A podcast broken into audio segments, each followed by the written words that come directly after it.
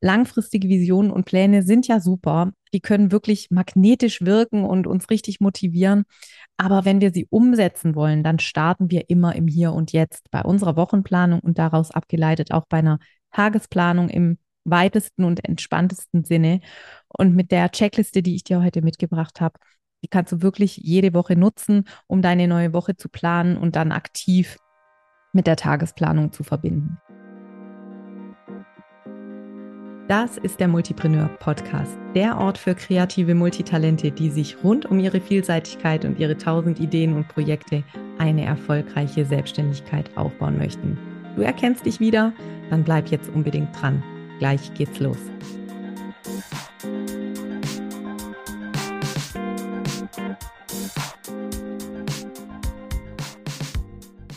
Hallo und herzlich willkommen zu einer neuen Folge im Multipreneur Podcast. Schön, dass du wieder eingeschaltet hast. Wenn du die letzten Folgen der aktuellen Staffel gehört hast, dann weißt du, in dieser Staffel 6 dreht sich alles rund um das Thema Planung ein echter Dauerbrenner unter MultipreneurInnen, unter selbstständigen Scanner-Persönlichkeiten, kreativen Multitalenten.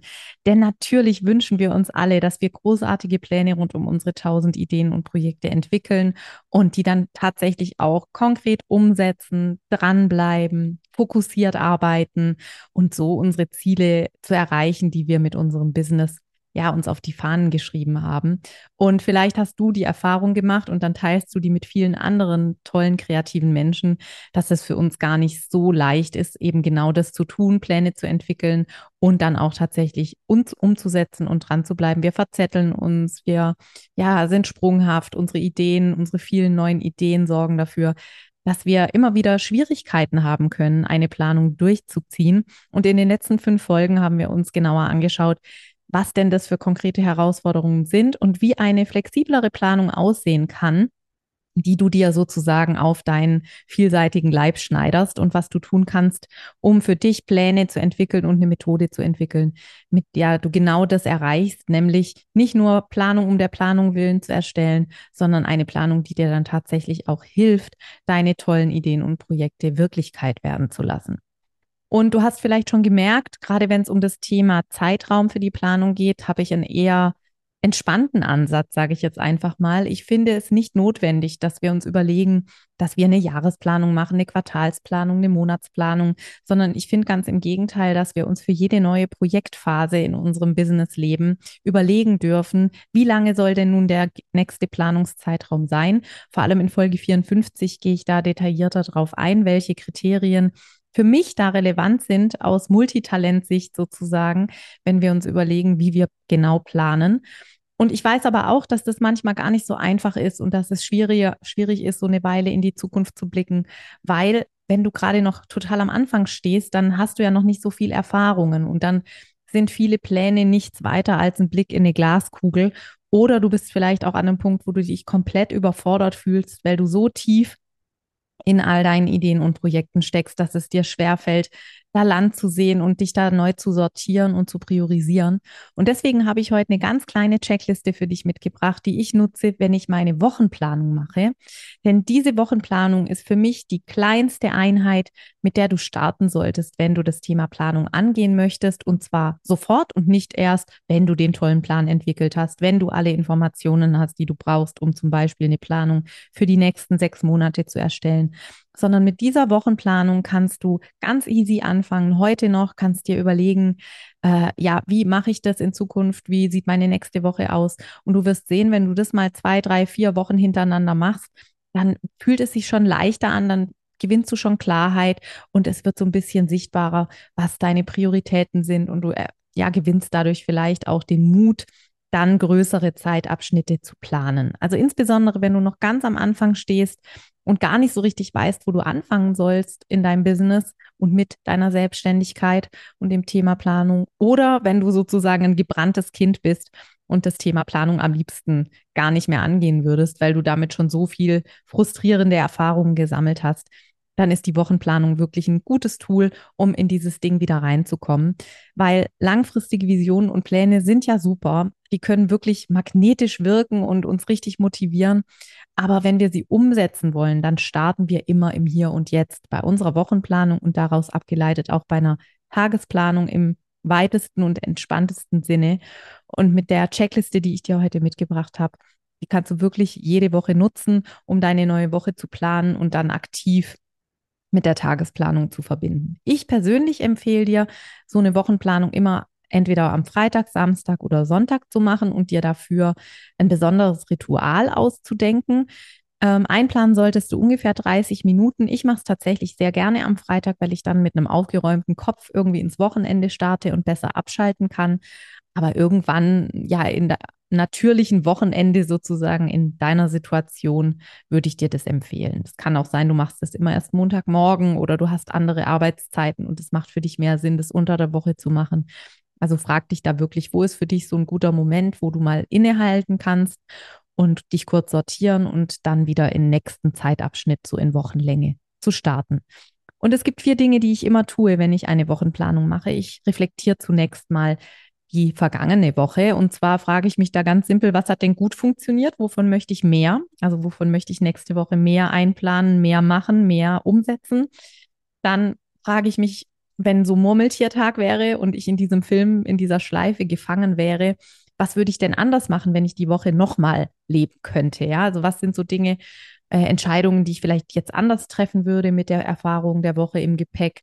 Was würde ich vielleicht schon verändern? Was würde ich besser vorbereiten? Also all diese Dinge, die ich jetzt so im Nachhinein ein bisschen anpassen würde, das frage ich mich auch. Also das sind die beiden Reflexionsfragen, die ich mir stelle. Ähm, was hat besonders gut funktioniert und wovon möchte ich mehr? Und was würde ich anders machen, wenn ich die Woche nochmal äh, leben könnte? Im nächsten Schritt setze ich meine Priorität für die kommende Woche. Und ich spreche hier von der Priorität. Eine Priorität ist im Grunde immer Singular. Ähm, und zwar die Top-Priorität in der kommenden Woche. Und das verbinde ich noch mit einer kleinen Zusatz, mit einer kleinen Ergänzung zu dieser Frage, die alles andere leichter macht. Also das ist abgeleitet aus dem Buch The One Thing von Gary Keller. Falls du das noch nicht kennst, kann ich dir das wirklich auch empfehlen. Ein spannendes Buch. Ähm, und da geht es eben darum, dass wir eine Top-Priorität festlegen, die alles andere leichter macht. Das heißt, die dann ihre positive Wirkung auf vielen Ebenen entfalten wird. Und ich kann dir nur aus meinem persönlichen Leben berichten, dass eine Top-Priorität bei mir manchmal auch nur bedeutet, mehr zu schlafen. Und die Top-Priorität, nämlich genügend Schlaf zu bekommen, macht dann alles andere einfacher, weil ich dann ausgeruhter bin, leistungsfähiger bin, bessere Nerven habe und so weiter. Die Top-Priorität kann auch manchmal sein, mich regelmäßig zu bewegen, damit ich keine Rückenschmerzen bekomme, äh, mehr Energie habe, sowas. Oder die Top-Priorität kann sein, äh, genug zu trinken, damit ich keine Kopfschmerzen habe und deswegen dann eben ja die Zeit am Schreibtisch gut nutzen kann. Also denk da nicht immer nur in Business äh, Zielen, sondern denk da auch wirklich drüber nach, was ist die eine Sache, auf die du wirklich in der kommenden Woche den Fokus richten möchtest, die alles andere leichter macht. Oder beispielsweise könnte eine Top-Priorität mit Business-Fokus sein, jeden Tag fünf Leute zu kontaktieren, denen ich von meinem Angebot erzählen möchte, wenn Verkaufen, Umsatz machen deine Priorität für die nächste Woche ist. Und wenn du diese Top-Priorität definiert hast für die kommende Woche, die alles andere leichter macht im Idealfall, dann kannst du maximal noch drei Bonusziele für die nächste Woche definieren. Ja, also mach's dir nicht zu komplex. Wenn dir da nur zwei einfallen, ist das auch prima. Das müssen nicht immer drei Bonusziele sein. Ähm, ja, da kann wirklich alles mit rein, konkrete Projekte, die du umsetzen möchtest, aber auch äh, ja einfach private Dinge, die noch dazukommen und die immer in deinem Kopf rumschwirren und die du endlich mal erledigen möchtest. Also diese Dinge sind dann als Bonusziele in der Wochenplanung mit drin. Im dritten Schritt schaue ich mir meine Termine an. Und zwar, welche fixen Termine stehen an? Als Pro-Tipp, schau bitte zwei Wochen in die Zukunft, damit dir nicht ein Termin entgeht, der dann so an Tag acht in deinem Kalender steht und wo du dann plötzlich bei der nächsten Wochenplanung in Stress kommst. Also schau einfach zwei Wochen in die Zukunft und überleg dir dann, was muss dafür gegebenenfalls vorbereitet werden? Wo werden sich vielleicht Engpässe ergeben, die du schon entzerren kannst, indem du zum Beispiel einen Babysitter organisierst, einen Termin um eine halbe Stunde verschiebst, damit es dir zeitlich möglich ist, via Entlastung auf andere Art und Weise holst. Also all diese Dinge, ähm, ja, mit dem, mit den festen Terminen in Kontakt sind oder im Zusammenhang stehen Und dann hast du in deinem Kalender relativ schnell sichtbar, wo du noch Luft hast für deine eigenen Projekte. Und diese Stunden für die eigenen Projekte, die trägst du dir dann ebenfalls im Kalender ein. Also da blockst du dann Zeitfenster für deine eigenen Projekte, für deine Top-Priorität oder für deine Bonusziele und vermerkst dann auch gleich, welche konkreten Aufgaben du da geplant hast. Und der vierte Punkt, den ich bei meiner Wochenplanung immer mit einbeziehe und den ich einfach liebe, es ist der wichtigste Punkt und äh, ich freue mich auch immer, wenn ich daran erinnert werde, der sogenannte Champagner-Moment oder Prosecco-Moment. Fülle ein Getränk deiner Wahl ein. Es kann auch der Kakao-Moment sein oder der heiße Schokolade-Moment oder sowas. Also dahinter steht ganz einfach die Frage, was wirst du dir nächste Woche Gutes tun? Wie wirst du das feiern, dass du die Woche durchhältst, dass du ja die Dinge machst, dass du vielleicht gut auf dich acht gibst, dass du was erledigst, was du schon lange vor dir herschiebst. Also plan dir wirklich jede Woche eine kleine Sache ein. Das muss wirklich nichts Großes sein, mit der du dir was Gutes tust und ja, dich dich wertschätzt und dir selbst die Wertschätzung gibst, die du verdienst und trag dir auch diesen sogenannten Champagner-Moment in deinen Kalender ein. So, das ist meine Wochenplanung, wie ich sie wirklich ja fast jeden Freitag durchführe. Das dauert mit ein bisschen Übung keine 30 Minuten. Ich reflektiere die vergangene Woche, was möchte ich mehr machen, was möchte ich anders machen. Dann setze ich die Priorität für die kommende Woche und maximal drei Bonusziele.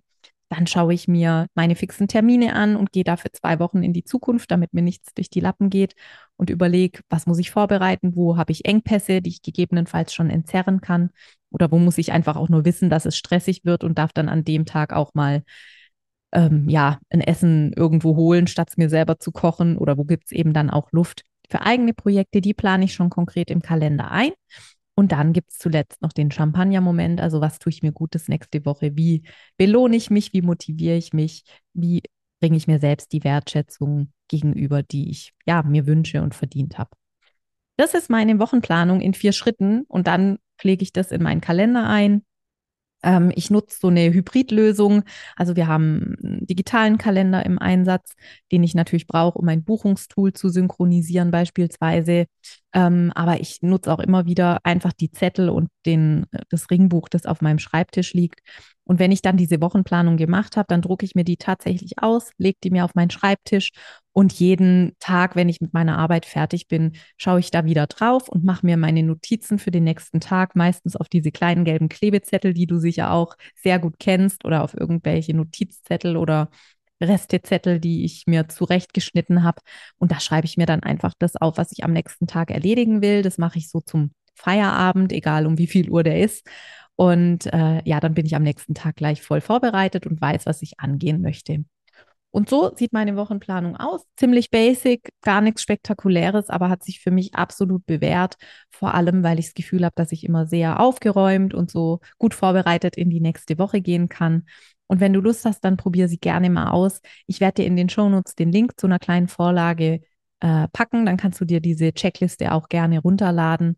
Und ja, freue mich, wenn du davon profitierst und die nutzt. Und wenn du nächstes Mal wieder dabei bist, denn wir werden uns noch weiter mit dem Thema Planung auseinandersetzen. Ich bringe noch ein paar Tools mit in einer der nächsten Episoden. Und dann schauen wir mal, was du da noch mitnehmen kannst. Vielen Dank, dass du heute dabei warst. Bis zum nächsten Mal. Tschüss.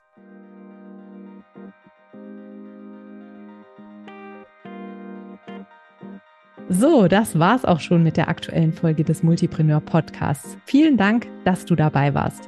Ich schreibe übrigens mindestens genauso gerne, wie ich spreche. Und wenn du Lust hast, immer aktuelle Impulse, Behind the Scenes und Neues aus der Welt des Multipreneur-Business direkt in dein Postfach zu bekommen, dann abonniere am besten gleich den Multipreneur Newsletter. Den Link zur Anmeldung packe ich dir in die Show Notes. Jetzt freue ich mich natürlich über eine 5-Sterne-Bewertung, wenn dir der Podcast gefallen hat. Das pusht nicht nur den Algorithmus, sondern auch meine Laune. Und für dich gibt's Karma-Punkte gratis obendrauf. Ich freue mich, wenn wir bald wieder lesen oder hören und sag bis dahin, ciao.